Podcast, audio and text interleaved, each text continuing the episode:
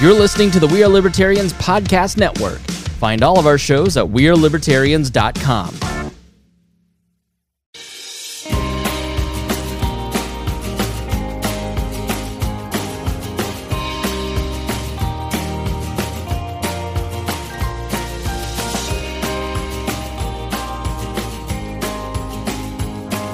Hey everybody, welcome to Enemy of My Enemy. I'm Hody Johns. And I'm Brian Walgeman. And we're going to have some folks on probably later. We like to give you the show from the left, right, and center libertarian perspectives, as is our goal all of the time. Uh, but uh, Lou's Dog, we're going to go ahead and put Lou's Dog on blast to start the show. Absolutely shredded her house, and uh, I, I, I, hear did even some damage to the refrigerator. So, uh, you know, they say there's no bad dogs. There's just uh, poorly trained people. But uh, Lou, Lou's dog is putting a, a challenge to, to that particular statement today. And we are going to be talking about Cuba today, um, which is even worse than Lou's dog. I apologize for that. But I'm going to give you a little brief uh, introduction here. Obviously, there has been some unrest in Cuba, to say the least, over this past uh, few weeks here. Um, I was actually thinking because we we we went on the wall vacation, which was fantastic. We had all our wallers together. Brian, Lou, and I got we got one. Eh, it was my favorite photo of the entire thing, where they got all three of us, and I forget the joke, but we were just all cracking up laughing, the three of us, during our official photo shoot. And that's my favorite. That was my favorite photo of the whole thing. Like the stand still and take a picture it's all nice, but yeah, like the the having fun was great. Anyway, we had a great time with that, and I was like, oh, I hope Cuba's still a hot topic in the time when I get back. Well, the number of journalists has gone from like 120 missing journalists to 500 missing journalists today. So you better believe this is still a hot, hot topic. So we are going to be talking about that today. Um, for a lot of people, this all started 62 years ago, especially when we're talking about Q, uh, the economics in Cuba and there's a lot of unrest.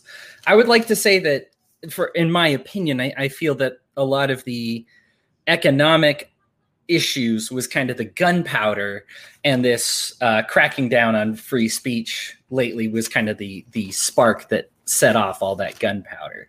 So we are talking about a lot of different issues. It's hard to boil down Cuba to any one single issue. I'm going to go down a lot that I have here, but I'm sure that there's something I'm going to be missing. So, uh, but this is just what I could tell. Now, a little bit of history here. Cuba was actually uh, had their economy what people thought based on sugar, and most people actually recognized until 1991 uh, Cuba as a way of doing communism correctly, uh, because their economy was so robust. People were being fed and cared for, and they said this is the way communism is supposed to work. Um, and so it, it, looked like, hey, Castro's it, it, it we, they call it a banana republic, but Castro's reliance on sugar and only sugar as an export turned out to be like a winning strategy. Well, it turns out that wasn't exactly in the the case. Uh, the Cuban government was well, not just government, the Cuban country was being entirely bankrolled by the USSR. And when I say entirely, I'm talking upwards of like 70% of their income was subsidies from the USSR. Those subsidies expired in 1991. And that's when people realized, oh, they were being funded to make communism look like it could be successful when in reality, it, it, I, and I, I have nothing against my ANCOM allies. Look, I, I don't want to just, I want to, if you hear me say communism, assume that I'm saying authoritarian communism, this involuntary communism that was going on in Cuba that required a lot of force. Communism, I am a capitalist personally, so it's not my particular economy of choice. However, if a bunch of my friends want to form a voluntary commune, I say have at it sounds like fun um, for for for you. It sounds like fun for you, and we'll write if your my letters are allowed to reach you. Anyway, uh, this is so this is open up. So we say, what are the two? What was actually going on here if sugar wasn't doing it at all? And today, uh, according to some sources that I found, the two biggest money makers for Cuba are the money that they take from those who live outside of the country that mail back money to their friends and family and tourism. Uh, so basically, outside money. now, obviously, outside money is sure that's a legitimate way to make money, but these are not nor these are not things to build an economy on. They have no staple export, um, and this is this is a serious problem. COVID obviously didn't make this any better. When you're looking at people that were having tough economic times and can no longer send that money back, so the government isn't able to take that money that was being mailed to their friends and family, and especially in tourism, you're not allowed to visit a country anymore because of all these restrictions. So therefore, Cuba their own their two biggest sources of income, which were not very big already, got taken away from them and were reduced even further. So this essentially reduced them to almost nothing. Now, what made this so obviously economy's bad, people are suffering. What made this explode recently? It's really started with jailing some journalists. And it started as a few, they actually just made them disappear uh, for a second, and it started off with about 120. It climbed to 150. I looked today, and right now there's 500 journalists that are unaccounted for. Now the Cuban government says that many of them they don't know why they're missing. They don't know where they've got off to. A lot of the times, missing still means they just don't know what prison that they're located in because Cuba isn't forthcoming about where they've sent their prisoners. So we're not sure exactly how many are dead or how many have escaped or whatever it may be. But we are looking at about 500 journalists that are completely unaccounted for. There has been a new wave of censorship. So the journalists aren't the only people they're cracking down on and the conscientious objectives. You've got a wave of censorship that really hit hard on social media. A lot of restrictions on Facebook, Instagram. Um, the internet is a monopoly in Cuba. It is one single entity. You get it from this single entity. And so, therefore, it's just a quick change for them to say, hey, we don't want anybody visiting these sites. And sure enough, you can't visit those sites. Only 20, now, even before this, only 25% of the country is even allowed to have access to the internet. So, you actually, much like a gun permit in Chicago, you got to apply, and there's a good chance that you're going to get turned down for internet. So, there's a lot of ways, of course, that people were getting internet before this, even though only 25% were allowed to have it, people were sharing and finding out things. And um, unfortunately, even that has been cut down on. And they said, like, okay, well, even this 25% of the people that we're allowing to view the internet, we don't like the way that you've used your internet responsibilities. We're just going to take these away. So that number has decreased. And then, of course, this is all compounded with immense amounts of food and suffering. The hour to wait, the hours to wait in line for food for uh, bread and chicken are predominantly the, the food that you get at, at, the end of your wait line has risen all the way to about two hours now on average um, food and medicine has essentially run out. They have no infrastructure. Uh, there is a widespread distaste for communism now.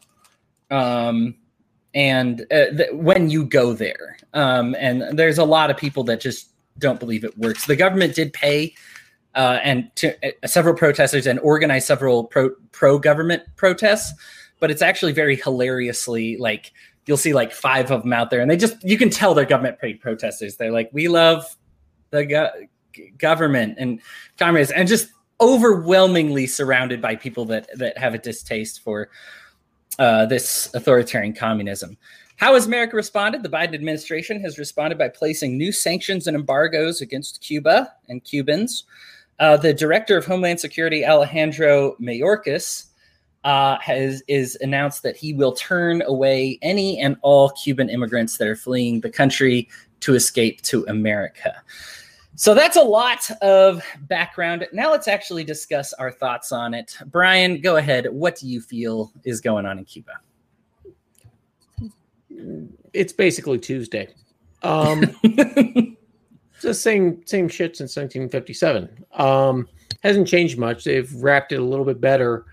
Um, but unfortunately, the people that were backing Cuba uh, first was the Soviets, then it went to other countries, and then it jumped to Venezuela, and then Venezuela went through its little hyperinflation spiral, and so far it's uh, nobody now. Uh, they did open the the economy a little bit to tourists um, with the Obama administration. Um, frankly, I think Obama probably committed one of the worst. Um, I won't call it a crime, but I will call it one of the worst pe- uh, penalties for people trying to escape from a totalitarian dictatorship, and that's what most communists are. Sorry, ANCAPs, if you want to have your little thing, that's fine. We'll be able to send you some food later. Um, but then to go ahead and say that Cubans don't have special rights coming here, escaping from that country, which they've had for years, did that mid-flight and canceled that immediately to in order to be able to open up flights for Southwest and other country uh, other airlines to fly in to bring in American dollars because honestly they were at the brink like the Soviet Union was. We they they couldn't spend anymore. They were going to be bankrupt. Our our dollars coming in has given them a little bit of a lifeline, but at the same time, it also fermented a little bit of rebellion, which is great, and that's what we want to see happen in the Soviet or in Cuba, not the Soviet Union. but looking at it, um, it's all being taken by by the Castro regime, and not just the Castros, but everybody at the top of Cuba, which is what Cuba has been for the past 57 years. We traded Batista, who was a terrible dictator, for Castro, who's a terrible dictator. People Cuba deserve better, and they've wanted it for decades, and we've just basically sat on our hands. Yeah, there's there's a lot of ideas that uh, even from the New York Times, Washington Post, that says, "Hey, you might like this leftist idea, but Fidel Castro was much worse than Batista.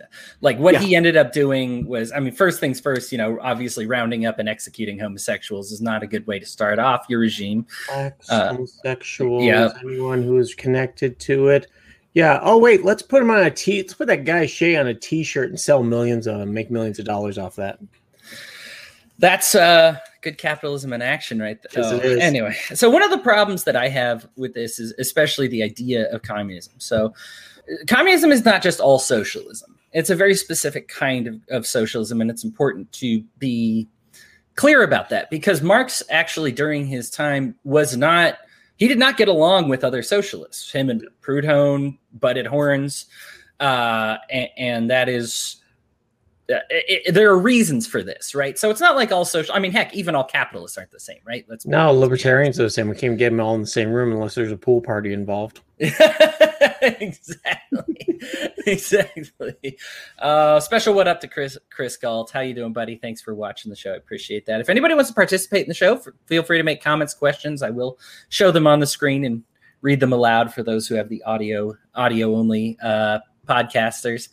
Um, so uh, the thing about communism is that every commune is supposed to be self-sufficient and that's the idea behind it. So they kind of all a, a, banana republic is something that really should not happen with communism because it's something that you say like well if everything else falls apart our individual commune will be okay because we have we are able to make our own shelter metals and everything like that. In fact one of the biggest uh, issues that early communist philosophies had with capitalism was that they would have like oh well this whole city is dedicated to coal mining and they export nothing but coal. If everything else gets shut down around them they'll have a bunch of coal but they're not going to have houses and such. And it was the capitalists who were like yeah but like we trade it around. We we have this integrated economy where we send out the coal and we receive all that stuff that you're talking about and that works for us. And the communists rejected that. They wanted these each commune to be self-sufficient. That is why it is called communism. And so the fact that there was a banana republic kind of at the, at the beginning really already made it kind of sketchy as far as being actual living up to those perfect communist ideals, but that's what they wanted it to look like, I guess. Yeah. So for me, it's a it's a real slap in the face that we embargo them and say, oh, you can't trade with them. Because I think for me, if you really want to defeat the idea of communism, trade with them. As soon as they have to trade for stuff, you can say, hey, look, their communism didn't work. That's they're not supposed to have to do that. They're supposed to be self-sufficient. They weren't self-sufficient from day one. They were getting completely bankrolled from by the USSR. They were a poor economy beforehand, and they're a poor economy now. They haven't learned to adjust. And uh, when you subsidize something, I mean, we've learned this in America. If you subsidize something for long enough, people don't always adjust right away. Mm-hmm. And uh, it, it's just it's just something that I think it, it's yes, this is economics kind of 101. And I did want to branch beyond economics with this because I think there's so much more going on with Cuba than just the economics. Obviously, the the social unrest has a big issue, but all this the, the economics is so important because that's the background to which this play unfolds. Right, all the actors are are acting out this communism and what happened, and and so that's why I feel that it is important to talk about. I am not trying to bash. I really do have a lot of great ANCOM friends that I don't want to bash. Look, authoritarian capitalism sucks too, right? I mean, we're dropping bombs and blowing people up and with authoritarian capitalism. Okay, I uh, I get it. The state mixed with any economy is not going to live up to the ideals of that economy right? But authoritarian communism in this in this example this is one of the problems. You think everything's going right and then venezuela's out on you and then at cuba's out on you. And they hold it up high and they say look at this. This is the greatest. Uh, th- this is this is how communism's supposed to be done. And then they're like oh i don't know if that was real communism. Well it was real communism when things looked good and when we were propping it up and then an authoritarian takes over. And as a libertarian for me this is this is why i'm a libertarian because somebody can be running the show really well. And then as soon as somebody runs it poorly it just takes one person with all these lives in their hands to really muck them up. And i mean cuba's no stranger to living well beyond well below the poverty line no matter how they lie about what their education rates and and how well fed they are and everything. Right we all know that we're, that's we're shipping true. we're so awesome in healthcare we're shipping doctors elsewhere. Right. I, I, do want to bring up an interesting point about this and what kind of started this whole protest. And obviously the lack of freedoms getting kind of tired of this crap waiting in line for food being told for generations not just a couple of years generations this is the best country in the world, and everyone else outside is crap. Uh, Americans are starving. You, you you don't know how. And then all of a sudden, the Cubans start seeing these fat Americans coming off the plane, going, "Wait a minute, why? I thought they were all starving and dying. Why are these fat people coming down here with boatloads of cash, giving it to us, and you know, talking about how awesome and how they can say anything they want?" So there's that one level, but the second level gets back to what you were talking about, Hody, which was the self-determination, self, you know, kind of self-support that we have in Cuba, that Cuba has, and communism country, communist countries like to see themselves as communes as self-supporting. There's a small problem with that, and that is you cannot specialize. If you are more worried about basic food, shelter, and all the other little things in the world, you're not going to have time to go out there and invent semiconductors or vaccines or anything else. Mm-hmm. You may have be able to get some people out there. They're probably going to get foreign training. But if you look at the most successful economies in the world, you look at the ones that are growing, you look at the ones that can withstand large problems, it's the net importers, the ones that have big, uh, big deficit, trade deficits like the US, like Japan, things like that, because they have the wealth they can push out the door. Cuba can't. Cuba doesn't have that wealth, so they have to develop it inside because there's no money to be, you know, if you've got countries developing it. But getting back to my point here, um, the one thing that Cuba decided to do in house, their own COVID 19 vaccine, they just released it about a week ago. Saw this, yeah. Yeah, just released it. So I want you to think about this. Cuba's been getting ravaged by COVID. Uh, it, it's actually one of the worst countries in in the Western Hemisphere when it comes to COVID, and they played with their people's lives when there's been a vaccine in development. That, by the way, everybody was willing to give doses to the to the Cuban government to be able to take care of this to get these people vaccinated. And the Cuban government turned it down because it said we're going to do our own. So now they've gone ahead and allowed all these people to die and oh, by the way, guess who's the only trading partner that wants the Cuban vaccine? The Iranians. Oh well. yeah. So you're you're you've got two countries who are just absolutely annihilating their people. I, I think that we'll look at at the end of COVID in some of these countries and probably look at and say, like, yeah, they just basically went through a civil war um, of all the people that suffered and died from this. So um, good job, Cuba, killing your own people once again. This time, I mean, you you you you know when they do the whole you know those are rookie numbers thing. Yeah, they they blew past rookie numbers now. So. Yeah, it, it, and last year, 2020, they were actually considered one of the best countries at dealing with this. Their COVID uh, deaths, because you know, shutting down all the ports and doing all the authoritarian things, and there were a lot of pro state folks who said, hey, this is why you need government. This is why you need a state. They shut everything down. Only 146 people died. Well, what happened now? They've got 2,400 plus and growing, you know, as far as people dying from COVID. And that's, of course, what they report. That's what they report. Just kind of like China. China says they haven't had any other, uh, any other, uh, you know, major breakouts of COVID or anything else. Yet when you look at the Sinovacs, which is what the Chinese are passing around saying is the vaccine they're doing it, it's maybe 50% effective and maybe even less than that uh, when it's been applied globally. So we've got another country that's communist, which really, let's be honest, it's a communist government, but it's like an uber anarchist, capitalist, um, uh, crony capitalist country uh, on the inside to a point. Uh, if you've got the money, you can get whatever you want. Um, but this is kind of where they've gone to, and this is what the Cuban government has done, and it's what what happens in every communist country. It happens with every crony capitalist country. Whoever's got the money and the power gets what they want, and kind of screws everybody else.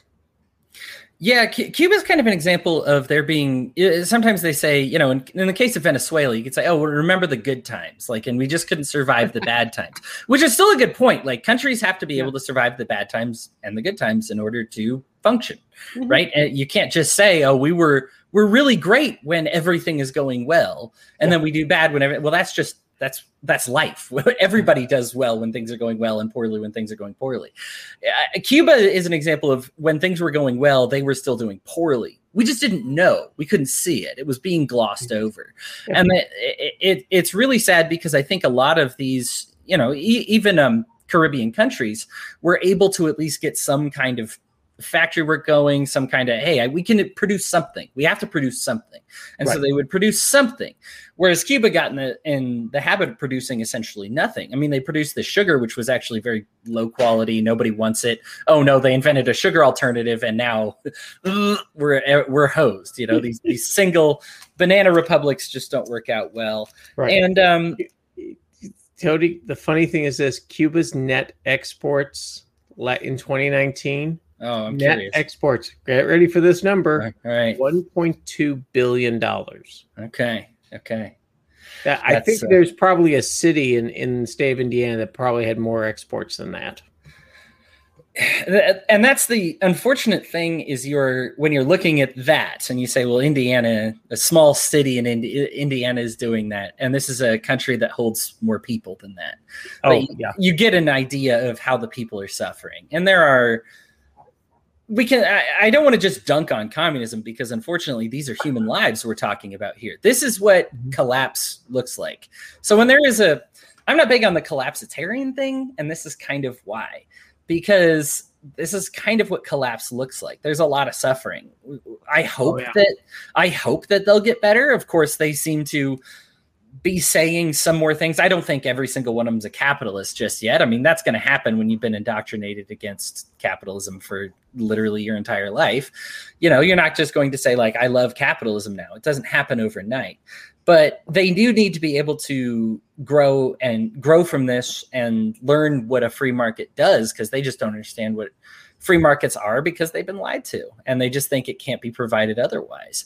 And look, I'm not going to hate on anybody. Uh, there's a lot of folks finding it's like, well, look, most of these protesters are okay with universal health care or UBI or something like that. Obviously, I, am not saying every every protester in Cuba is like this capitalist poster boy. You know, the new Hayek is coming from Cuba. It very well might, a couple of them, but certainly by and large, I mean, they're, they're not perfect, but they recognize that they're saying this isn't working anymore and it needs to change. And I'm glad. I hope they experiment with as many of these changes as they possibly can. Um, to move on to some of the the censorship issues with this, I it's troubling and America, I, I, remember we we like jailed like one journalist during the Obama administration. It was a big freaking deal, right? Like it was like, oh my gosh, this is terrible. But we kind of knew what happened. It was like there, oh, at least there was an excuse made for it. For it, these are just. It was a terrible excuse. Terrible excuse, awful excuse. Jailing journalists that don't like you always bad, hundred percent of the time. Uh, I think I think Brian and I are of the same mind on that one. Yeah. Um, but it is another thing entirely when you take 500 people and now we don't know where they are anymore. Because you just say yeah and, and of course the cuban government saying well we didn't execute them. They're just arrested someplace probably. I don't know. I just they, they decided to go on a scuba diving expedition about 50 miles off the coast. And and that's i mean that's the worry, right, is that they're actually killing these people. We we have to hope that they are not. We have yeah. found some journalists that were in a prison that we didn't know. Like people are trying to keep tabs. There was actually a uh, a report submitted to the UN. It's an ongoing report because last week it was submitted with like 182 180 plus names on it that says, "Hey, we need to know where these are." And then uh, the UN was like, "All right, we'll get look into those." They found a few of those, but that list keeps growing and growing and growing. And they keep saying like, "Hey, Cuba's Cuba's acting squirrely here." Now the UN is worthless. this just in. And so, of course, they're not doing anything about it. But that's a great way, at least, for us to keep track, right? like, at least it provides me a paper where I can be like, oh, okay, here, here's uh, missing. Yeah, that the UN is great for putting together an Excel spreadsheet, spending $10 billion putting together mm-hmm. that Excel spreadsheet, which is numbers they pulled out their ass the week before. So your, your tax dollars hard at work. It's weak. If it was Donald Trump, it would have been a 20 billion Excel spreadsheet. Yeah. no, but I mean, at least we have this. And uh, I think censorship is awful. I, I really, there's a moment in 1984 which ends horrifically sad, but there's a hopeful moment in the middle of 1984 where they keep chopping down these trees and they keep coming back. And Orwell's assertion is that you can't really kill the idea of liberty in anybody because because even if they've grown up with slavery they're going to have that feeling that something is wrong. Now orwell's ending assertion is that they can keep this dance up forever and saying like yeah you're going to keep wanting liberty and i'm going to keep squashing it right out of you. But mm-hmm. there is this desire. You're never going to just indoctrinate people that liberty doesn't exist and have them all be like okay. People get a feeling inside when things aren't okay. Yep. and and censorship is just one of those examples people were taking starvation. They were taking two hour food lines. They've been dealing with this for 62 years. And and what is it that's kind of pushing them over the edge right now? It's the censorship because they said at least i was able to vocalize. At least i was able to see the light. You try to take that away and of course that's going to freak people out. You know it's like when you're at least allowed to glimpse at a better world and then you're taking away even the glimpse of the better world. It, it's a horrifying thing um, there's several people that are trying to kind of get radio towers se- secretly there and and uh, find a way to. In fact, there's a lot of video gamers that have found a way to kind of upload maps that take these banned and censored works and put them if available somewhere in the video game you know and say like okay well even when you're playing offline you'll have access to a lot of these censored documents and you know that's fatal to something like Cuba because it it truly is a, a, a Diaz Canel. He is the president of Cuba right now, and even he is going. He's saying he's giving all your typical propaganda BS that mm-hmm. all these all these protesters, all of them, have been paid by like the U.S. government, that they are indoctrinated by the U.S., that we've somehow planted them there, you know, that we're making it all look like it's all us. And it's funny because it's in the middle of when when you know we're we're actually having a, a strict embargo against them and you yeah, know we're, yeah. we're, stopping people from going over there so well, we've actually had less contact with them oh, would if we're paying these people wouldn't they have money and if they have money wouldn't they spend it oh yeah like, instead waiting in line for food Oh, by the way, that food line, you do have to pay for that food too. Yeah, yeah. Well, no, forgot to mention. I heard. I'm gonna I'm gonna give a shout out to Brian Nichols podcast. He had a great um uh, uh guest on who was talking about Cuba, and she brought up a great point about it. Cuba does not believe in giving anything to its people for free. They will charge you for the COVID vaccine. They will charge you for everything because that's what gets the Cuban government rich. So this whole idea of hey, we're communists, we're here to help everyone. No, in the end, they're paying for medicine, they're paying for the vaccine, they're paying for everything else. And that's the really atrocious part of this and it's one of those few places I, I am definitely against U.S. intervention in the in the government. Um, but boy, that's just one I would love to see fall in my lifetime because it is absolutely criminal what's going on. Yeah. Uh, the guest was Martha Bueno. You can find her at uh, Martha Bueno 18 at Twitter. Uh, she's uh, she's very interactive. Uh, so if you have questions about what's going on in Cuba, um, her her father or mother broke her father out of a Cuban prison yeah, there. Like I mean, yeah, like like she's she's actually had multiple uh, appearances on the Brian Nichols show, but she's a really cool person. If you have more questions about Cuba and you don't want to hear about it from two uh, American raised crackers, she is a great person to talk to uh, about all that.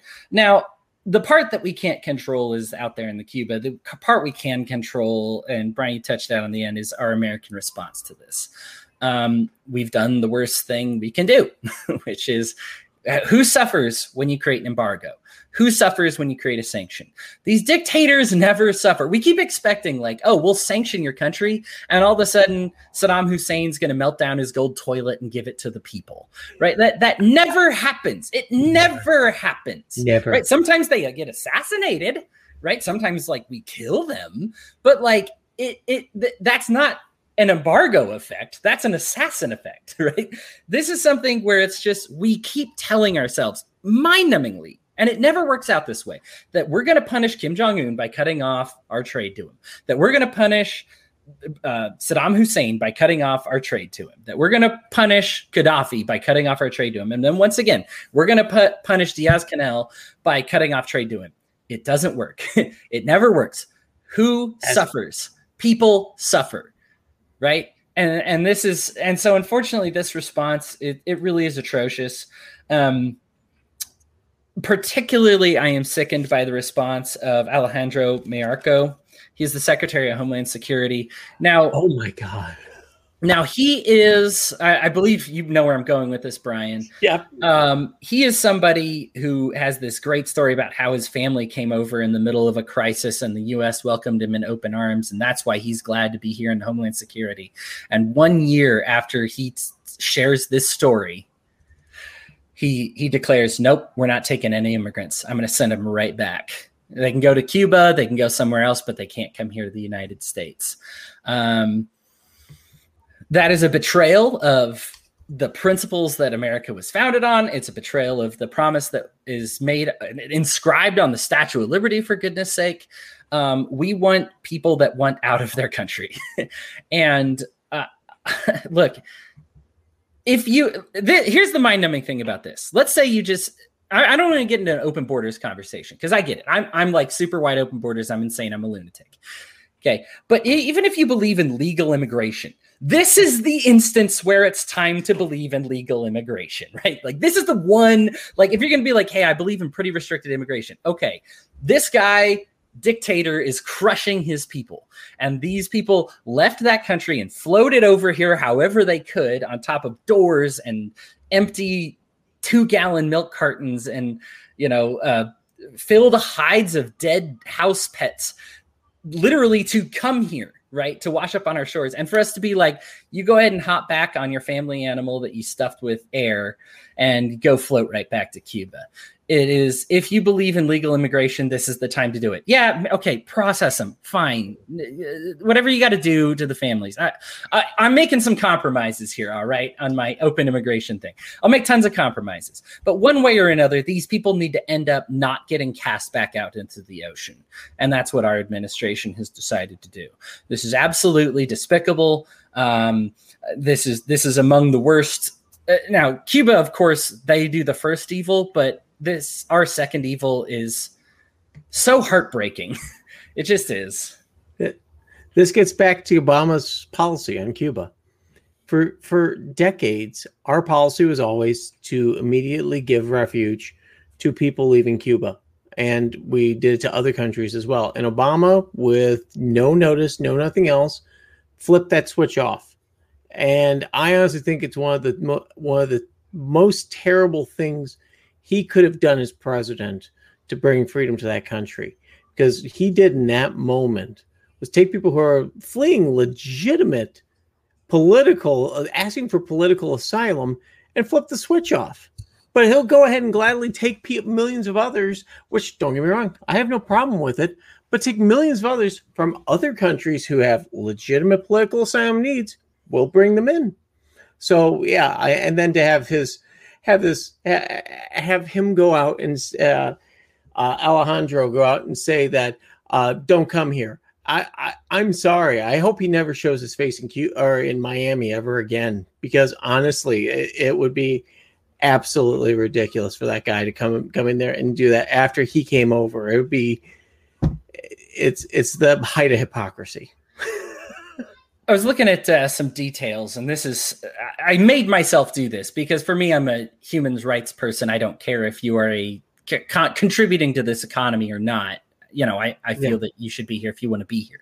However, among immigrants that we have in the United States, there is very few pe- groups of people that are more prosperous and bring more to our economy than the Cubans. Yeah. I mean, we're talking uh, uh, Florida and Miami, especially, can tell you all about it. I actually talked to a friend in Miami before this episode, and just says our Cu- our Cuban immigrant population is just is is building this economy. They they, they are this this city, uh, you know. And you think about the cuisine and the art that they brought here. I mean, heck, you pretty much get your own Super Bowl halftime show. We're talking music. I mean, it's it's really cool that like Latin flair that we we've seen from the Cubans, and that's not. I mean, that's not even to discount. I mean, the people with athletic abilities that make it over here Oh yeah. um, the, the Cuban people just statistically bring a lot to the table, Right. more so than uh, the average hu- Cuban immigrant brings more to the table than your average native white person. Well, it, So- it wasn't it wasn't always that way. I mean, we had Castro uh, back in the '80s and '90s, the Mariel boat lift and the other boat lifts that were allowed. That he allowed the dregs of Cuban society, quote unquote, to come over to the U.S. because he thought, hey, I'll get them out, and the U.S. can deal with the problem. Well, then you look just like you said at Miami and things like that, and the Cuban community is absolutely flourishing, and and and getting funds to their families that are still stuck over there to be able to help support them, which of course that gets out among the people of Cuba. So um it's we we're at the point where the the Cuban community in Florida, the former, you know, the ones that grew up in Cuba or have family that live in Cuba want to do something and the US government is actively getting in the way from preventing it uh, from allowing it to happen, which is the really honestly the the next piece of this I think that we need to probably talk about um, and I don't know if you had it on there, is that the ability to be able to go ahead and have these families be able to directly help Cuban people in Cuba. Um, I'm open to ideas on how that can happen. No, I don't want them going over there with F-15s. Um, although you know, by that's what Biden said we needed to be able to ta- take over the government. So maybe if we can get a couple spare ones, might help. Um, but that being looked at here, um, there, there's absolutely no reason that an island that's 90 miles away why we shouldn't allow if people want to take the risk to you know go help their families or get their families out of that hellhole that we shouldn't allow them to take the risk Yeah. Yeah, I can't remember when we started letting people visit uh, Cuba again, but I had a group of friends who actually decided to go. Uh, I helped sponsor their trip because they wanted to kind of. They did a whole thing where they interviewed people and talked with them and and and, helped out, of course, a little bit. And there's some really.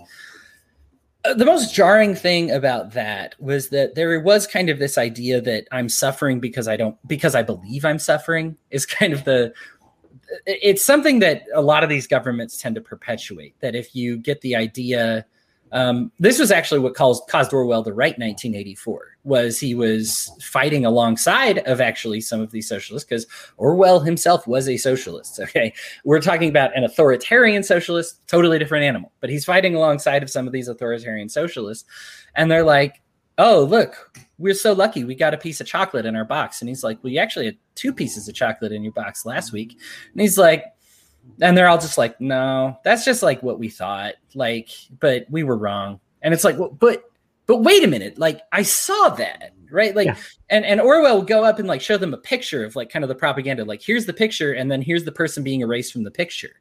Yeah. and they kind of gave him this weird like oh that's just a matter of perspective. Like in Yeah. our reality this one is real. Maybe in your reality that one is real. But uh, but we're living in this reality and we need to believe in this reality.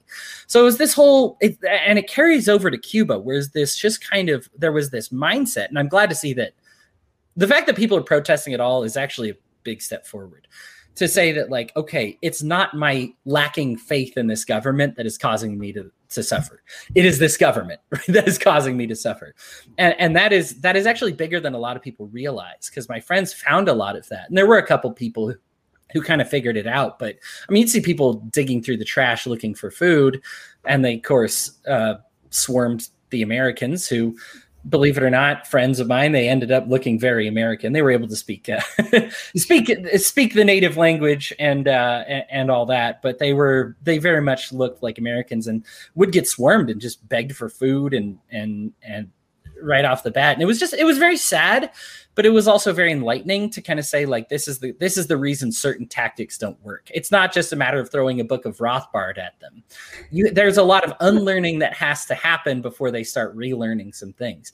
And I feel like this is a big huge step in the unlearning process. I don't want to put the burden of like you are now capitalist heroes upon the protesters right now. But it is a big step to be like, hey, authoritarianism is not working for me and more faith in it is not helping me. There's a lot of Americans who need to learn this lesson. And so it is good to see that this is this is at least at the stage that they're at. Mm-hmm.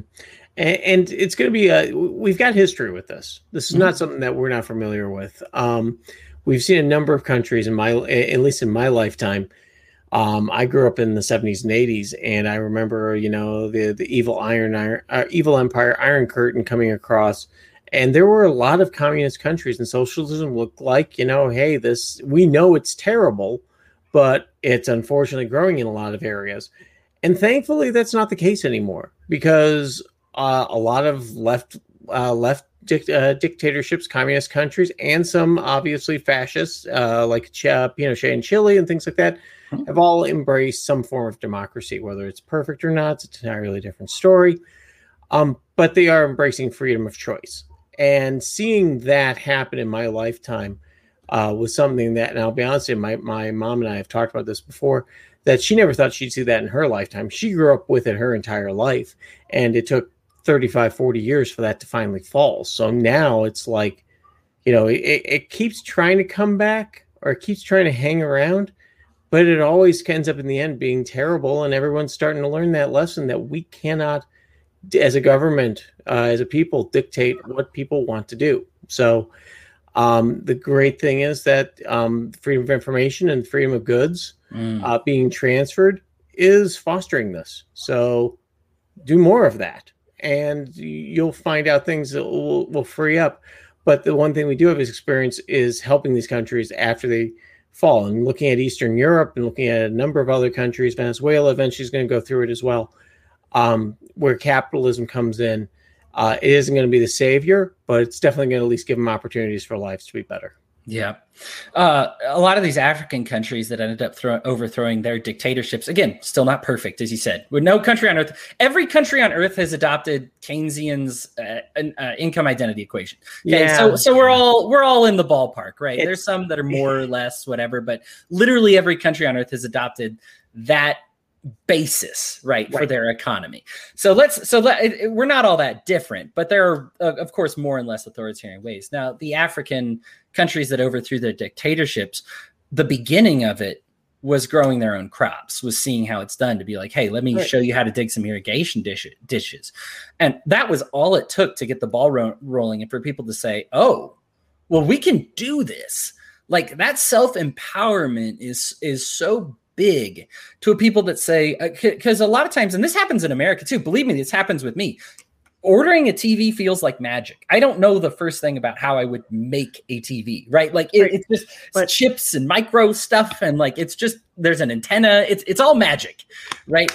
But when you demystify it when you say like no listen here's how it works. Here's the basics. Here's food. Here's water it's unfortunate that they have to stop there because we as Americans take that for granted. I'm like, oh yeah, food, water, sure, easy, mm-hmm. right? I drive by that. I drive by a million miles of that, of course. When you're driving by sugar, you know, food seems like magic because you're like, obviously, I'm not just eating sugar. um, uh, they might wish. I guess we're Americans. Some well, of I was going to say. No, most, of it's, most of it's raw sugar going out the door, so it's not yeah. really the greatest.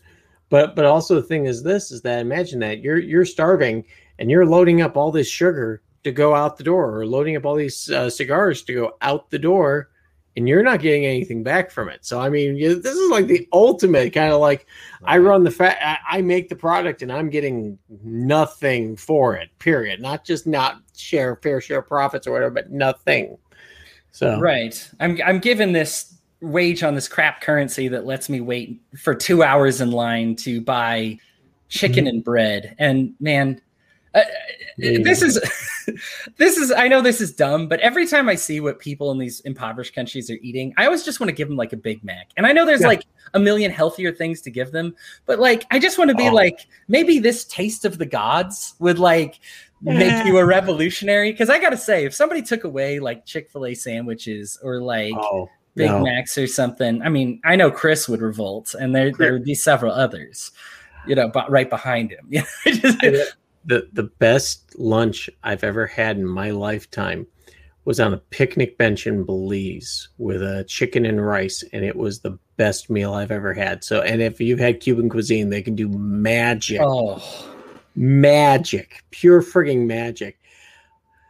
I hope that I get to go to Cuba. I, I'm not going to go down there to support the did visit with with the communists in charge, but I hope that opens up because I want to go down there and experience Cuba for myself, and that may be something that will happen, uh, hopefully. But and it's it, it gives you an idea of the flavor uh, the passion that these people have and how that turns up in flavor because if you say like well i've been waiting in line for chicken and bread and then you know a, a mistaken somebody who tries to generalize all immigrants is just like oh what so chicken and bread that's all they're going to offer no cuban cuisine like you said i mean let's just talk oh. about the, the cuban right like just the, the press sandwich the thing is incredible, right? Like Yeah. these are things that we want in our country, and like I don't want to boil them all down to just. I, th- I think I regret kind of what I said or the way that I phrased it. I meant everything: the Yeah. art, the cuisine, the culture, the I mean, building up Miami. But I mean, there's very practical. Uh,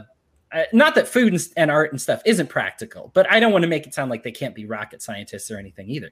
There's Oh, some no. great scientists, mathematicians. They're very much contributing. They very much love the idea of education when they get here to the United States. The fact that the fact that you can connect to the Khan Academy here and go ahead and learn about advanced biology is not. I mean, connecting the internet out right off the bat. 75% of them at least can't do that. That's bef- Right. that that's before they started restricting the internet even more, right?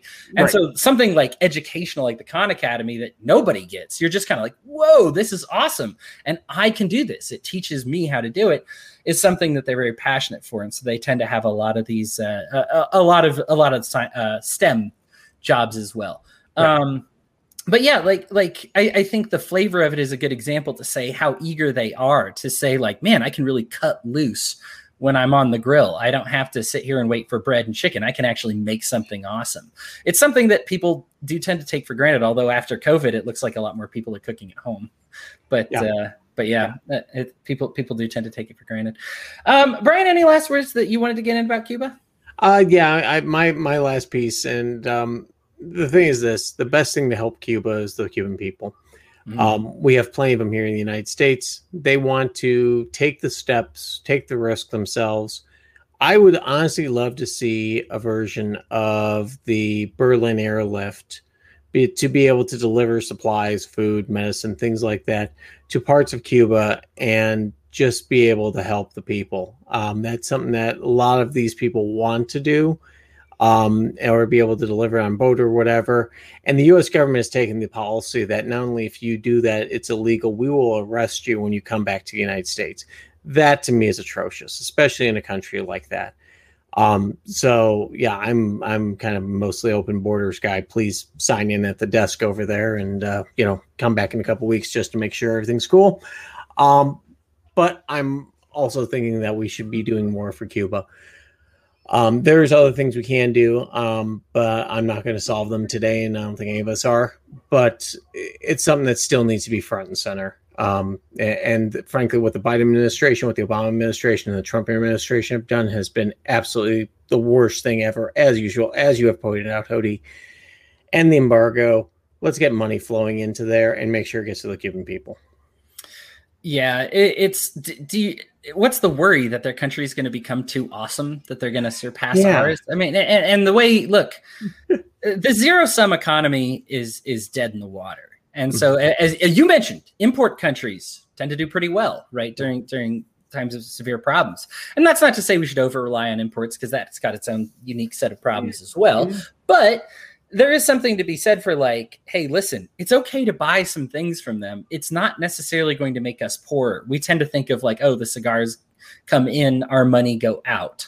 That's it's that's not exactly how it works, right? Money No. goes back and forth, and when money is moving, that's when you really get something going. It's healthy for us, even if you don't care two licks about the Cuban people, which if you don't, you're a bad person. But even if you don't, that still is helpful to us to keep that going, to have that that trade flow going. Mm-hmm. And so, yeah, like you said, and the embargoes. Uh, my I, I said everything that I think I've wanted to say on this. The Obama, or I, I guess currently the Biden administration is doing the worst thing it possibly can do by reinstating yeah. these bar- embargoes and sanctions. Mm-hmm. This is at a time when the government is shutting off everything, and what we're going to help them like I, I don't want to do that. Like let's open the door right? Let's get them let's get them in here. Let's let's um let's show them what we're really all about. Uh, let's if we shut off our trade we kind of give their government that is trying to propagandize and make it look like we have nothing to give we're making it look like they're correct right, right. and and we certainly don't want to do that. Um, these are people I, I, know i've gone a lot about how they benefit us how it benefits us because i feel i have to make that argument for some people. But look from a libertarian perspective from a human rights perspective you can't be making people suffer like this. And i guess that's a message to both the obama oh, the biden administration and the diaz canel administration. It's wrong. And uh, each of these people is a human life they're a mother, son, daughter. When you look at these pictures, just remember that it's easy to look at a swath of people like the crowd at a sports a sporting event, and you just say like, "Oh, they're all Rockies fans," I guess. Uh, uh, you can tell what kind of sporting events I go to. Rockies Rockies events not necessarily as well attended. I probably should have chose the Yankees or something. Anyway, nah, Rockies. Uh, yeah, they're, okay. they're fine. They're fine. But the the thing is is they they are all individuals and we should treat them all as individuals and let them see what they can do. I can try to generalize and guess what they're going to bring in this economy but nobody can do that. Ultimately some of them are going to pursue a food truck and some of them are going to pursue biomolecular engineering and some of them will pursue whatever it is they will but ultimately that is their decision to make and it's very important that they get the opportunity to make that decision. Mm-hmm. Yeah. All right, guys, we are going to take a brief break. And when we come back, we're going to give you a piece of our mm-hmm. mind. Welcome back, everybody. I really appreciate you hanging with us through the break. Piece of our mind time. I will start here. Uh, I need to talk about Activision Blizzard. I write about video games. That is my main job. Believe it or not, my main job is not podcasting. I know that's hard to believe. Uh, everybody who listens to the show knows I'm a better writer than I am a speaker. That's probably easier to believe uh, after you've listened to a few episodes. I love writing. I love video games. It's so fantastic. I'm glad to be a part of it the sexism in this industry is palpable and has been that way since I've been a part of it. It has been that way since I've been born, and it's not something that it just goes away in a flash. And the Activision Blizzard, what happened to Activision Blizzard, for those of you who aren't avid gamers, and you're like, what the heck is Hody talking about? There was a state investigation that kind of confirmed what people like me and others have been saying for a very long time. There is a lot of sexism going on. There's sexual, there's outright sexual assault first of all. There is uh, a ton of sexual uh, degeneracy remarks. Uh, I believe in the lawsuit, it actually called it a frat boy, like quote unquote, frat boy atmosphere. Um, there is, and then just people that for the same jobs, literally per, doing the same jobs. You're looking at like a 20% pay discrepancy between women and men, women being on the lower end of this. Activision Blizzard, Blizzard is not alone. One need only look what happened to Ubisoft this last year. With you know, and and yes, we're moving in the right direction, which is why this is actually suddenly a problem instead of just people being quiet about it because it's just eh, that's the way it is. But that being said, these there's still an aggressive sexism cancer going on throughout the video game culture and we need to nip it in the bud. Now, if all you do is play games, it's as simple as treating people with respect. And if you see sexism, speaking up about it when you see it. It's it, it is that even that alone would do so much to fix the toxic culture of the gamers who are being catered to by the developers. And so when these developers see that their gaming community, their gaming base is toxic, well they serve their toxic people so they're going to serve them toxic food right? And this is their toxic product is some of these games and these gaming environments that haven't valued uh, women at all. Um, and, and it's activision blizzard i think blew the lid off of it. The sad part is we had literally thousands of stories of this. I mean this is women quitting saying I was sexually assaulted, I was made feel terrible, I was paid paid work. One of the big allegations in the in the uh, well, it's not an allegation. One of the big results from the investigation is that women were of the same jobs. Even they were paid less, yes, but they were also said, "Hey, we're going to let this guy design this thing, and we're going to let you get him coffee, or we're going to let you fill in the blanks, but he gets to be the creator. You get to be the person who kind of fills in the blanks of his creation." And so, what Blizzard has been doing is really letting males take the lead, and the females with the exact same job description, they don't get to create; they get to kind of fill in the blanks. Sad part is Activision Blizzard outside of the sexism is actually the best gaming company to work for. Like it's they have primo settings, computers. Uh, I read a book from a guy who worked at Ubisoft that he visited Activision Blizzard and was just blown away because it was the the the what they have there is very it's unreal like anybody's been to like Google headquarters where you're like, dude, something different is going on here. That's kind of what's going on with the Blizzard headquarters out there in Irvine, California. It's very different. It's a cool place to be. It's it's the work environment that you'd think, at least structurally, you'd want to be a part of. But the culture there is just absolute garbage. They've had several walkouts staged even before this has happened. So really, this state investigation, did we need it to know there was a problem? I don't know. After about 7,000 of these like allegations, at what point do you say it's like Harvey Weinstein? Do you need him to be convicted to believe the 30 plus stories about what he did? No, at some points it becomes common sense. So when there's a, when you have thousands of ex-employees saying men and women, uh, men saying I saw it and women saying it happened to me, saying, "Hey, yeah, this is what's going on." You got to believe it.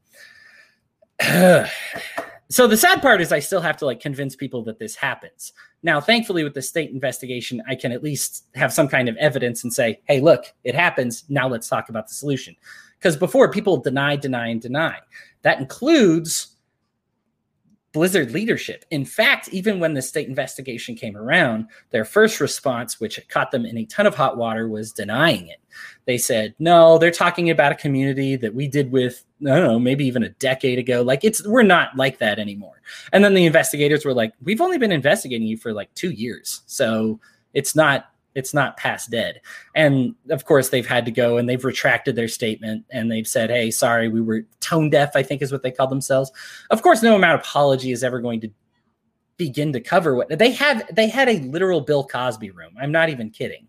Like his picture up on the board and a bunch of frat boys holding it up, being like, "Yeah," like a portrait of Bill Cosby, being like, "Yeah, this guy's awesome." And it's like, dude, what are you thinking? These toxic cultures you wouldn't get away with it anywhere else unless you had that insular, you know, and, and, non-disclosure agreements have a lot to do with this. People had people who spoke out had to had to either break their non-disclosure agreement or wait for it to expire to say like, okay, now we'll talk about the things that happened to me at Activision Blizzard. And thankfully, people are learning that there's no way they can enforce a thousand different NDAs at once, and people don't want to because it looks incredibly unpopular when you sue an employee that you sexually assaulted for speaking out about their sexually sexual assault. Believe it or not, that doesn't make you look very good, even if you have a legal right to do it. Um, it's bad. It's something that does need to be fixed. These are the death throes of something that has needed to die for a long time. It's carried on way too long.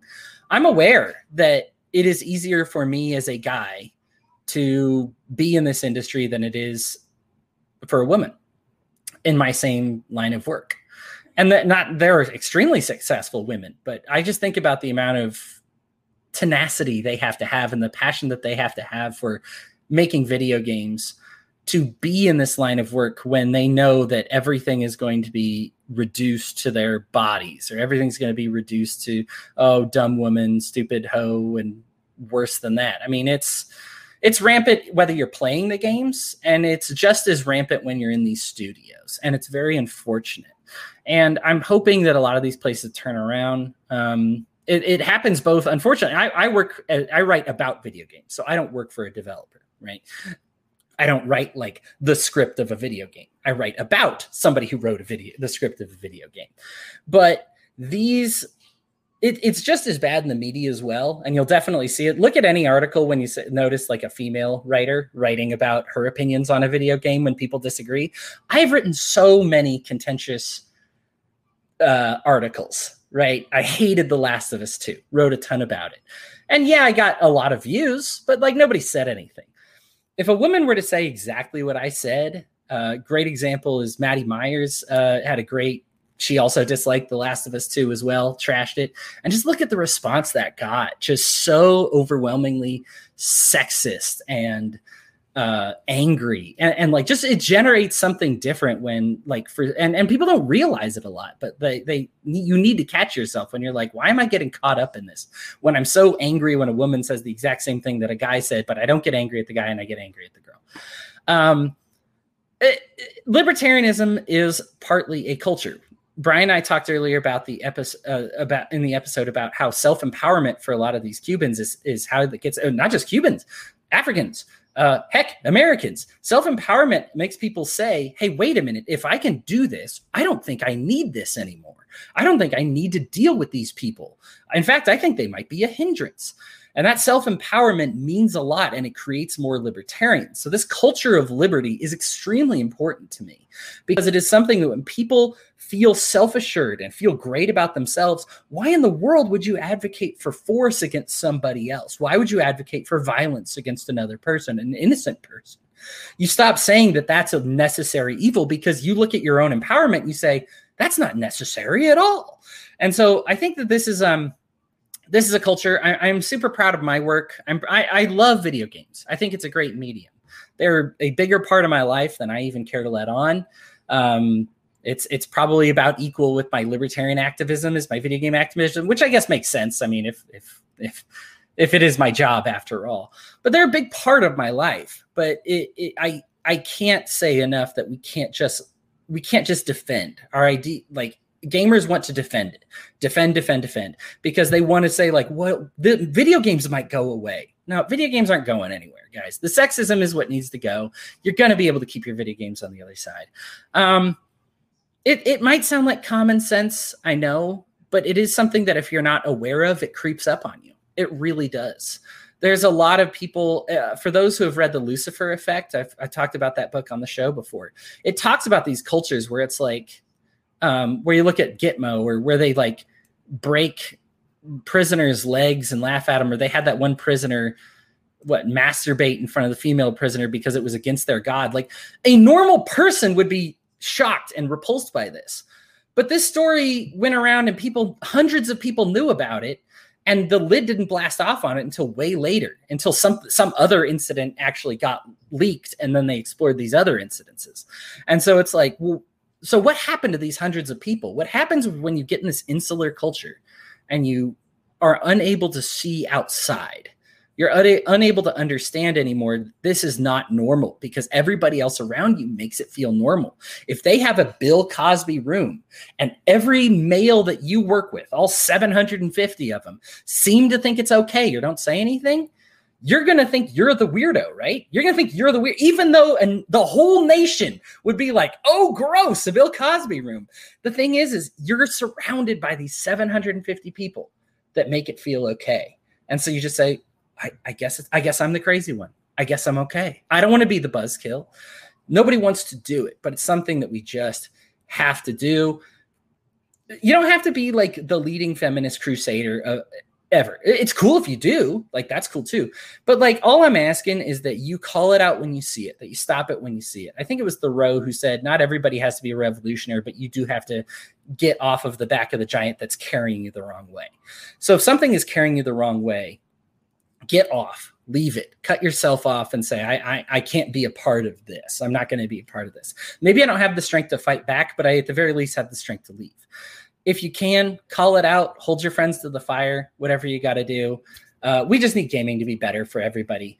The best video games, I'm telling you, you look at a disaster, a disastrous work conditions that were um, that happened with Naughty Dog and The Last of Us Part Two. Absolutely contributed to that being a horrendous game. I mean, you got the sense when you're playing that game, you're like, boy, the people who made this game hate hate their lives. Like the, this is miserable and angry and dark and not even dark for a good reason. Like it's just this is a, a bad game. And then you look at something like Ori and the Blind Forest and Moon Studios, which has been working remote for a long time, or Supergiant Games. Supergiant Games made Hades, which people pretty much considered the game of the year last year. It's like 19 people, but they were so they were so they were so focused on family and saying nope you're not working these holidays. Nope we're not working overtime. We're not doing these things. And they're doing it right and they're making better games just objectively. This sexism is a cancer to gaming that needs to go. Whether you say it's for the sake of human beings for the sake of women or for the sake of games whatever it is it just has to go. I'm glad it's getting called out. My heart breaks for some of these revelations. I'll admit there's some. I didn't even know were that bad. Um, but i'm glad at least the, the lid is off of it now and we can talk about it Brian, any thoughts on uh, sexism in video games? Uh, sexism bad. Mm. Um, uh, I do have a question though. Can can you help me with my Sudoku? Because I've been having problems with it. That's about as close as I get to video gaming, uh, unfortunately, because I know I'd get my life sucked into it. Um, it, it's video gaming yeah it's endemic and i've known it's been a boys club for a long time. Um, there are uh, also just conservatively uh, girls clubs as well that i've run into in my career.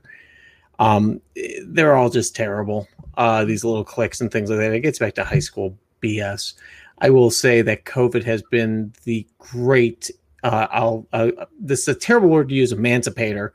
Um, but it's a lot of people to see that you know what i get more done here. Uh, some people have to work in an office. Some people like the camaraderie. I've been working from home now for 20 years, and getting away from those those um, interferences in life and stuff like that really helped quite a bit to break that those type of little clicks and things like that that happen. It's nice to have everybody in the office, but I think that people will see that uh, with COVID, uh, a lot of these jobs can be done from home and should stay at home, just not only from a expense standpoint, but probably from a liability standpoint as well. Yeah. There's um I'm glad you bring it up because it's not just this is not sexism is not only against women, just like racism is not only against uh, everybody who's not white, right? Yeah. Like uh, you've heard me call on the show the the the Coke issues, right? There there are people who have said racist things against white people. I've gone to a rally before where the friend who was in Black Lives Matter and like the speakers would just constantly be like, and these effing white people, and like three people next to me would be like, oh, but you're white. Oh, and they'd be like, but not you, not you. Like we're talking about like yeah, you know not, other not other you, white people. Just just everyone that looks like you. Right. Just the other people, right? The other yeah. and it's like, and I'm just like, dude, like you can't yeah. be you can't be doing this. Like at some point you have to be able to call out your own. Right now, I'm lucky because for me, the video game industry is my own. I am I am in it. So I am able to say, this is happening. This is bad. We need to do something about it with some amount of authority.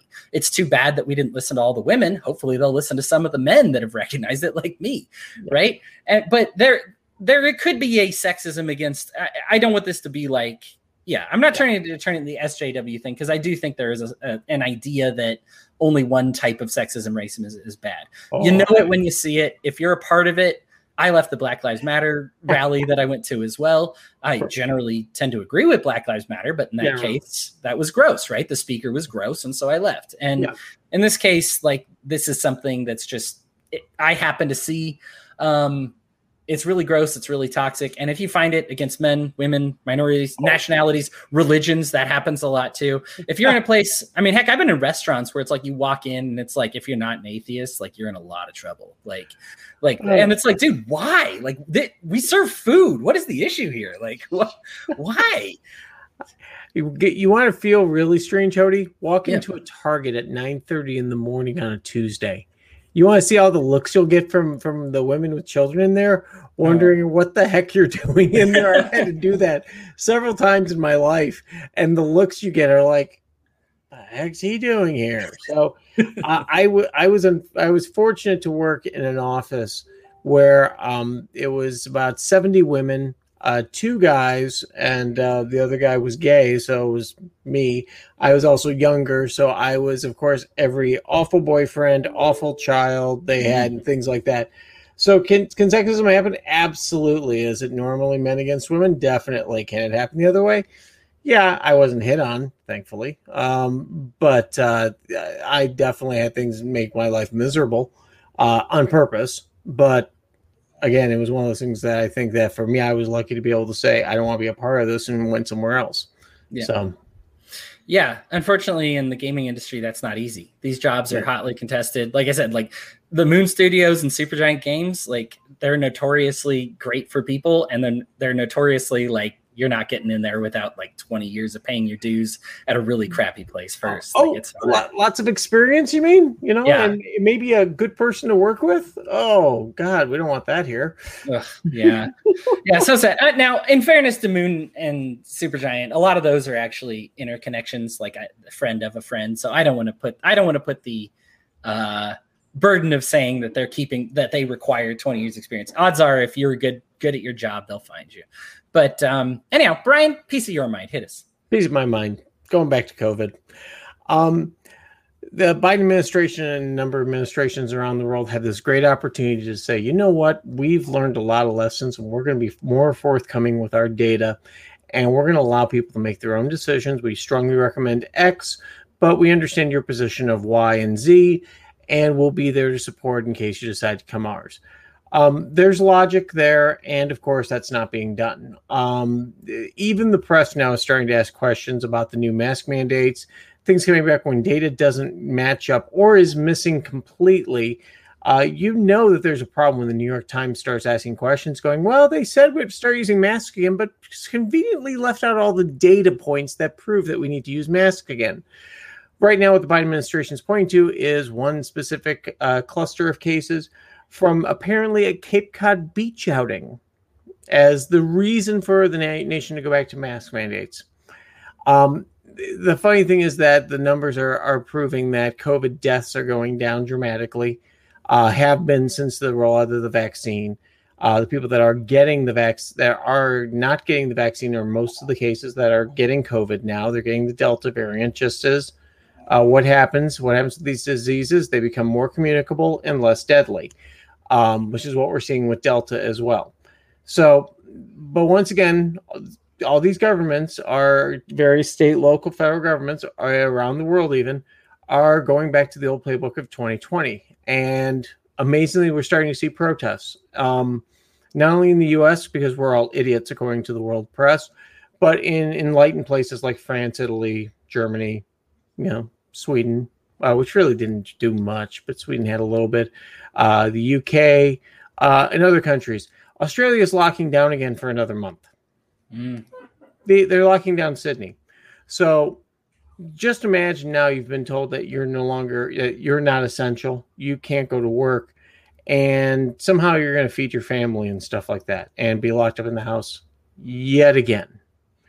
Uh, these countries also been pretty terrible at vaccine rollouts, so don't know where that comes from, but anyhow, um, but it's time that I think the world's starting to wake up to this and say, you know what, we're adults, we can make our own decisions. Yes, people should get vaccinated. I'm one. I was vaccinated a long time ago. I think we may have had Delta come through this household. I've been fine. Doesn't mean everyone else would be fine, but it's time that I think we just have to open the doors and once again look, point out to the idiots in the Biden administration and also the Republicans and everyone else who's all on board with doing some sort of restrictions again personal accountability.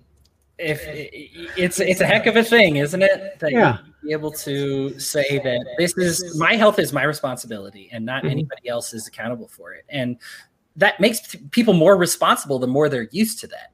Right? right. We we talk about this all the time. How you you if you create a program that makes people reliant on it, then they're going to behave as they're reliant on it, not reliant on themselves. Um, the New York mm-hmm. Times actually pointed this out with COVID recently. I was reading this article because, oh gosh, it's just dripping with propaganda. But the title of it was very misleading because it's like, thanks to the, like, it says, like, thanks to big government aid, poverty is lower than it has ever been before, something like that. And I was just like, oh, that's a rather damning title for libertarians. So let's see what they're talking about. Yeah. Like halfway through the article, you can tell they'll be like, okay, so when we said that, what we mean is that the poor have more money than ever before. Yeah. What we don't mean is that they can actually afford as much stuff anymore. In fact, that's actually getting worse. That got worse, a lot worse last year when we printed off a bunch of money and gave the poor some and gave the rich a lot. And now this is this has become a serious problem. But I was reading this because because they were talking about just this issue where they where it was like we even the New York Times said this because ordinarily this is kind of like a redneck talking point was you give them welfare and they learn to rely on the welfare and they stop relying on themselves. Well, in this case, even the New York Times is like, that's going to happen to some people that you've been giving these stimulus checks to. They become reliant on those, they design their life around those, and then you take them away. And then it's like, okay, well, now what? Yeah. Now you gotta you gotta get back into it. How many people did we feel had to get back into the groove of working? Right? Everybody had some of that. Some yeah. people it's going to take longer than others. And then Brian, you also hit the nail on the head with this. One of the dangerous things, especially about this Delta variant, uh, a number of people, including myself, were forced out of their jobs last year. However, we were compensated. It took a while for the compensation to kick in after they took away my job. not, not, really happy about that. Hey, you can go a few months without any cash influx, right? Yeah. yeah everybody can do that. Um, but um, but now it's only pockets and now here's the problem is that there are these cities and local municipalities that are going to shut everything off again. And unlike last time where it was a national crisis there's not going to be checks coming in from the fed anymore. Ooh. so unfortunately now you're actually on your own as uh, andrew cuomo uh, so prominently said maybe it's time to find a different line of work than uh, whatever work you were in that we shut down uh, well, maybe it's time for him to get a different line of work after killing 10,000 seniors in the state of New York. Possibly, possibly. I would love that, but they're probably going to reelect him and give him a pass. Oh, and he still made all that money from the book. And, and being gross with women too. Let's not forget. Yeah, that's well, no, just, no, no, no. That they they they're all liars. He he said they're all liars. That's all I have to say. Thank and, you. And the press went, cool.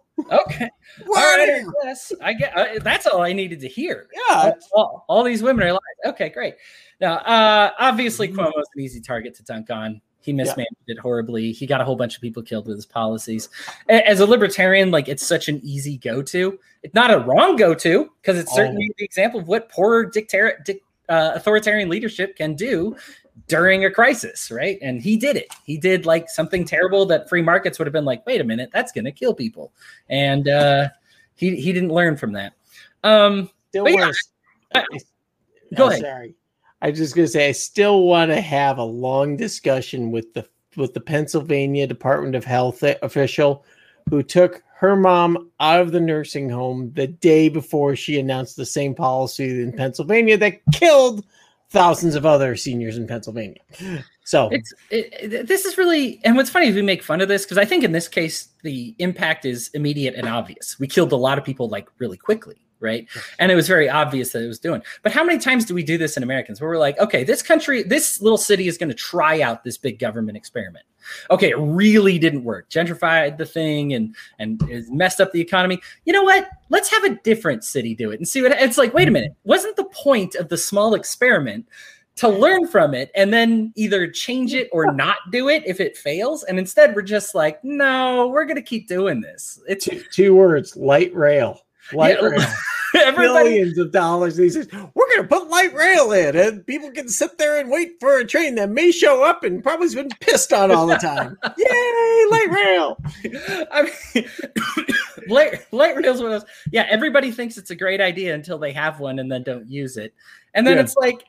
It, look, it can be useful, but it's like, am I getting you know X billion dollars of worth oh. out of this? That I no, absolutely not. You know, you, if yeah. you we can't even do that making our bridges not fall down. Could, could, we spend the money so that we don't kill people with overpasses that are dilapidated right. and these these these potholes in the road that are breaking everybody's tires? Like if we only had an app for our phones that we could sit there and say, I'd like to go from this place to this place for a small amount of money.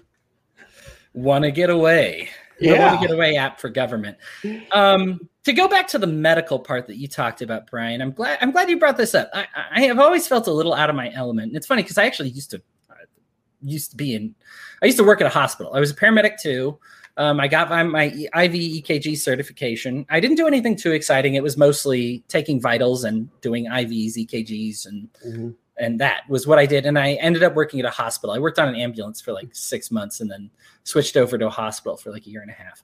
But I'm by no means an expert. I just I, I've I've seen what the doctors see, I guess, but they obviously have to explain. I remember watching gout, and they're like, "It's a matter of amount the amount of crystals in this fluid here," and I'm just like, "Dude, this is all way above my pay grade." So I don't want to make anybody think like I hate it when the YouTubers come on and they're like they they think they've got the killing blow on COVID when you're just a YouTuber. Because here's here's the issue. I think COVID has turned into a lot like the global warming situation, or vaccinations, I guess I'll say, has turned into a lot of the global warming situation. You had some doctors that we that said global warming is real, but they overstated it. They yeah. said the world's going to end in this day. That we're New York's going to be underwater. This is directly from Inconvenient Truth, yeah. right? That New York would be underwater by the time Inconvenient Truth t- 2 came out. I love their uh, trailer for it that was like, oh, look, here's a particularly raining day on Florida. We or in uh, New York. We got it right. Like, I'm like, dude, shut up. You know what you meant when you said it was going to be underwater. Look, it's flooded. Oh yeah, it's in the middle of a hurricane when the storm surge came in. But see, we got it right. Right. They made these promises, and and when I say promises, it, it, it this really hit me when I was watched the commercials because this is what really got me was if there is a drug on the market that has a side effect that occurs in 0.01% of people they have to say it on that commercial. Everybody watches them where it's like you could, hey, uh, side effects of this include diarrhea, vomiting, da, da, da, you know, like in some cases it's like half the commercial, right? Like I'm mm-hmm. watching that new birth control ad for with Vanessa Hudgens, and I think it's like 15 seconds of Vanessa, Vanessa Hudgens and 45 seconds of side effects from this mm-hmm. thing. Now here, here's the thing: a lot of those are really rare. Yeah. Here's the problem: we gave an exception in fact, I believe we legally have an exception for this vaccine. And I am I'm again, I want to stress that I am not an anti-vaxxer. I also that I also believe in global warming. This is exactly what proves my point. The problem is, is we overpromised. We said you don't have to say any of the side effects. I had a commercial appear that says it's 100% effective. You won't get it right? It, it just says it's 100%. No, no asterisk. No guy afterwards shouting all the things that could happen. No, like it's only effective 100% of the time. Sometimes, no, none of that. It's just a commercial for the COVID vaccine that says you can get it for free. There's absolutely no side effects coming. And I was like, well, even like the sore arm that people get is a side effect, right? Like, yeah, like, like soreness at the injection site. That's right. the first you, thing they say in every one of them. You would make other people say that, right? Like if it was somebody else's allergy medication. You would force them to say that during their commercial. Yeah. But we didn't force them to the the the vaccines to say these same things, these potential right. side effects. So what happens is we created this mysticism. And I, I got to admit, I bought into some of it because it was like, hey, you're not going to be able to get COVID. I mean, some of these commercials, you know, vaccinated against COVID, immunity to uh, immunity to COVID, right? We're told we're told immunity. So what does immunity mean? Immunity means immunity. Hey, get your two shots and you won't need a third one. Oh yeah. crap. Maybe you're going to need a booster shot, right? Mm-hmm. Maybe you're going to need a third one. And here's the thing I'm not against the concept of needing rounds of shots, right? This happens for diseases like measles and polio and, and, and, and other diseases like this. But when you've promised already, when you've already said the thing, this gives this gives your critics a very serious hole to exploit that you opened yourself. Just like in global warming, when you say the world will end by 2010. There will be no, I mean, there's always these ridiculous, like there's going to be no rhinoceros alive thanks to global warming by the by the year 2005. And you just go through it and you're just like, these are ridiculous. But people don't call you out on it. And you published it in a peer-reviewed journal, which I'm supposed to trust. Now, here's the problem. Here's the problem that results from this. I'm just some I'm just some guy, right? Like I don't know enough. So I have to trust you. So if I know you've lied to me, what happens now? Well, of course, all of a sudden those YouTubers who are batshit insane, I'm like, hey, maybe they got a point because I don't know enough to have proved or refute your point. All I know is you made a point. You said, I'm a scientist, I'm a doctor, I've got all this credibility, I've done all this work, I've done all this homework, and this is what I said. And then none of that's true. Then it's like, all of a sudden I'm looking at other examples and I'm saying, well, maybe this global warming thing isn't real. Maybe this vaccination thing is a bunch of crap, right? And I don't think the vaccination thing is a bunch of crap. No, I, I don't believe that global warming is a bunch of crap. But the mm-hmm. problem is the way that it was sold and the way that government and their crony allies have profited from it absolutely opens the door for people to say, I no longer trust you anymore it's hard for me to argue that anymore because what I can no longer point to these scientists who promised immunity, who promised two shots and that's it, who promised that these mass man- mandates would be gone for good, that we would never again lock things down. All of a sudden, I can't do that anymore, mm-hmm. right? You've you've lost your credibility. I know I talked a lot there, but I was just I was thinking about this today because I'm like I don't know a lot, so how do I talk about this? And that's the problem that I'm having is I'm like I have no scientist who I can point to and say, what about this guy? Because now there's a big hole there. You know what I'm saying? Yeah.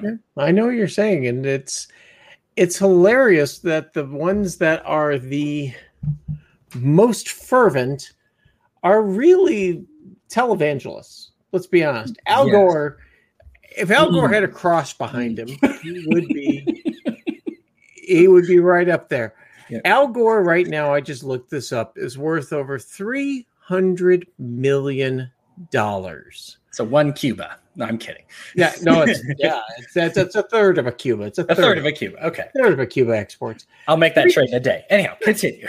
yeah, he's worth three hundred million dollars. You look at these guys that are all out there. So please, you know, oh, the end of the world's coming. You need to give me your money in order to be able to save you. Uh, I don't see these people going out and doing these incredible things with their money, like the Clinton Foundation and everything else, which we proved pretty much beyond a shadow of a doubt was just basically a tax scheme that would throw some stuff down into Haiti and say, "Look how good we are," and then have it all fall apart. This gets back to what you're saying, Hody, about all these other people about the COVID and the distrust and things like that. This is a great time to be a libertarian. Um, we can all go back do the rewind, be able to show, look out, Gore, you're full of crap.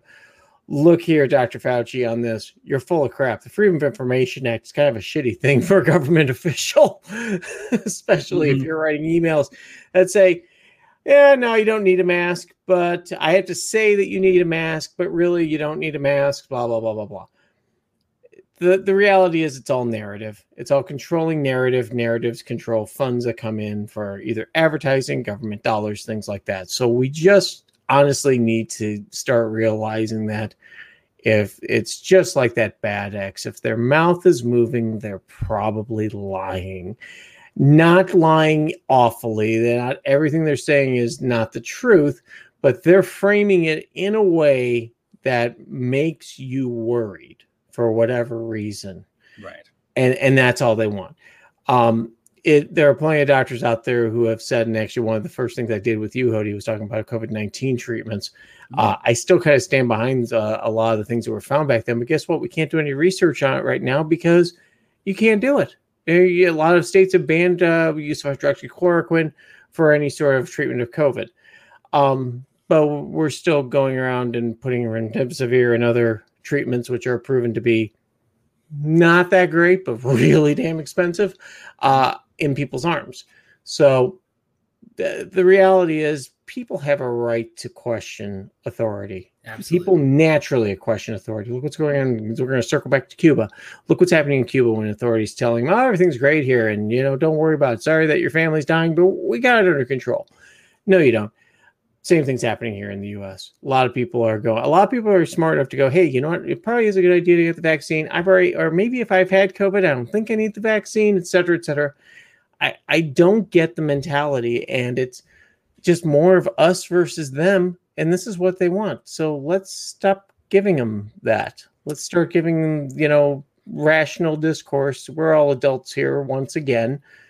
Um, but that's not what people want.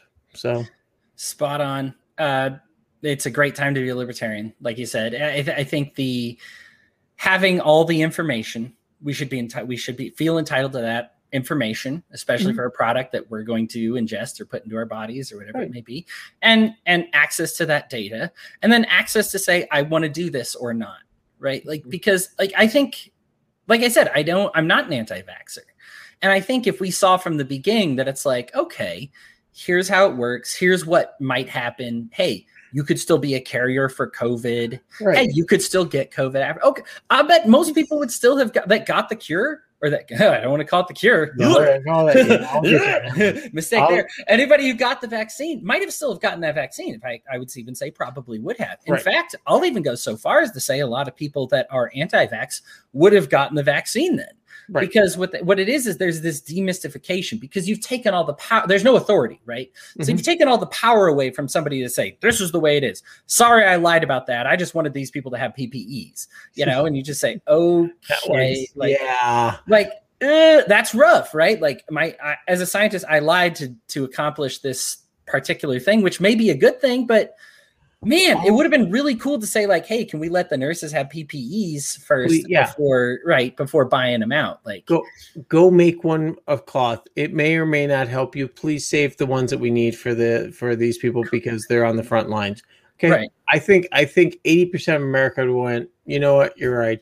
Yes, yeah. there's gonna be the 20% that are gonna hoard the shit and be able to do, you know, the, those idiots that we saw at Costco in uh, March of last year hoarding toilet paper that were trying to return it in June.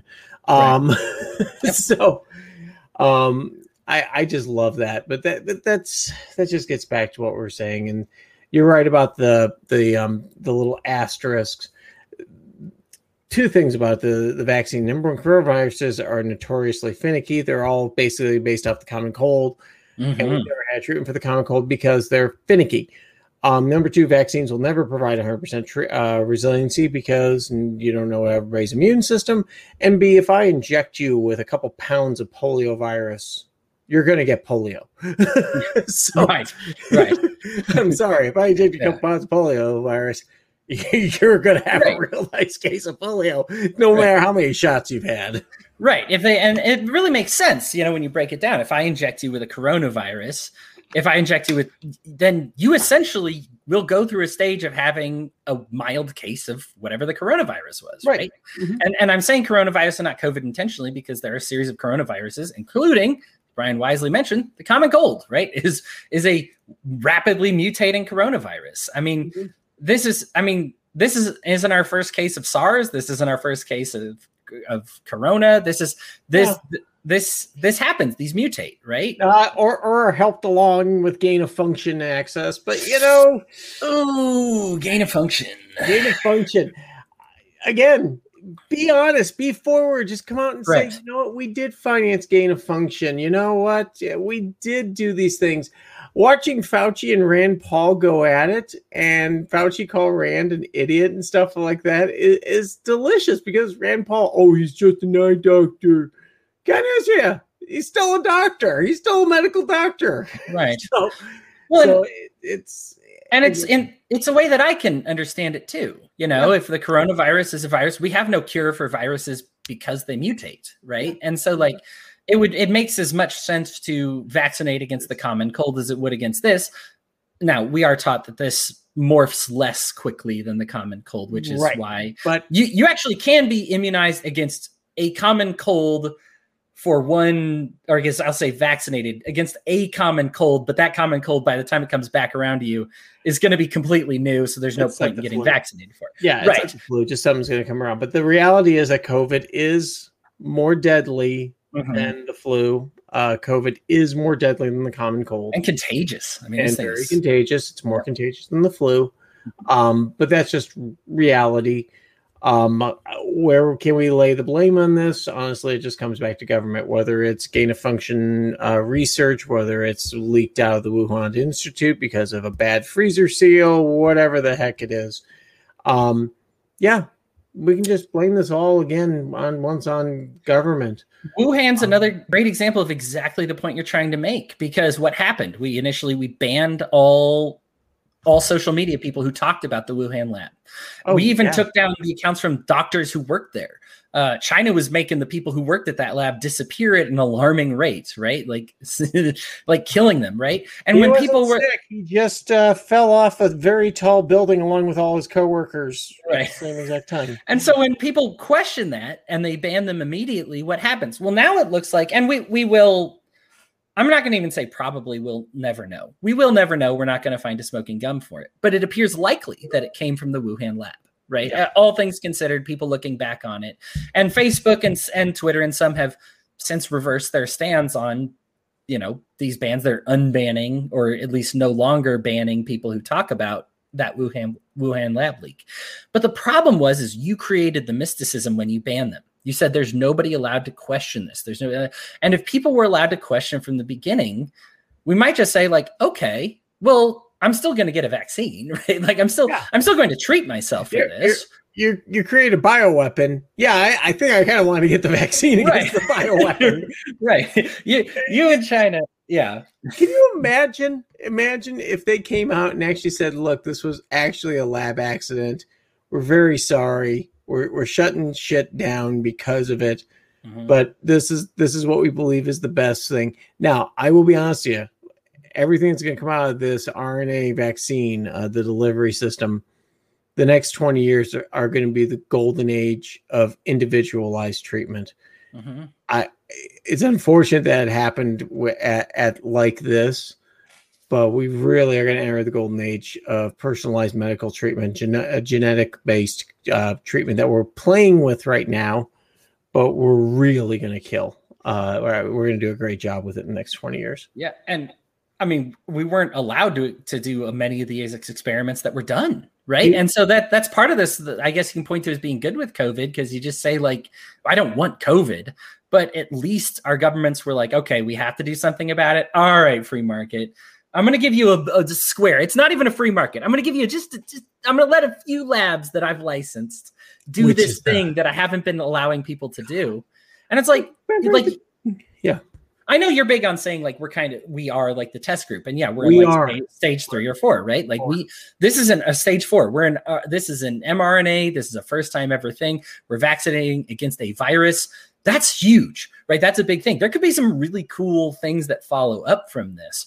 It's Mhm. just sad that we weren't allowed to even work on these things for so long. we would have been further along.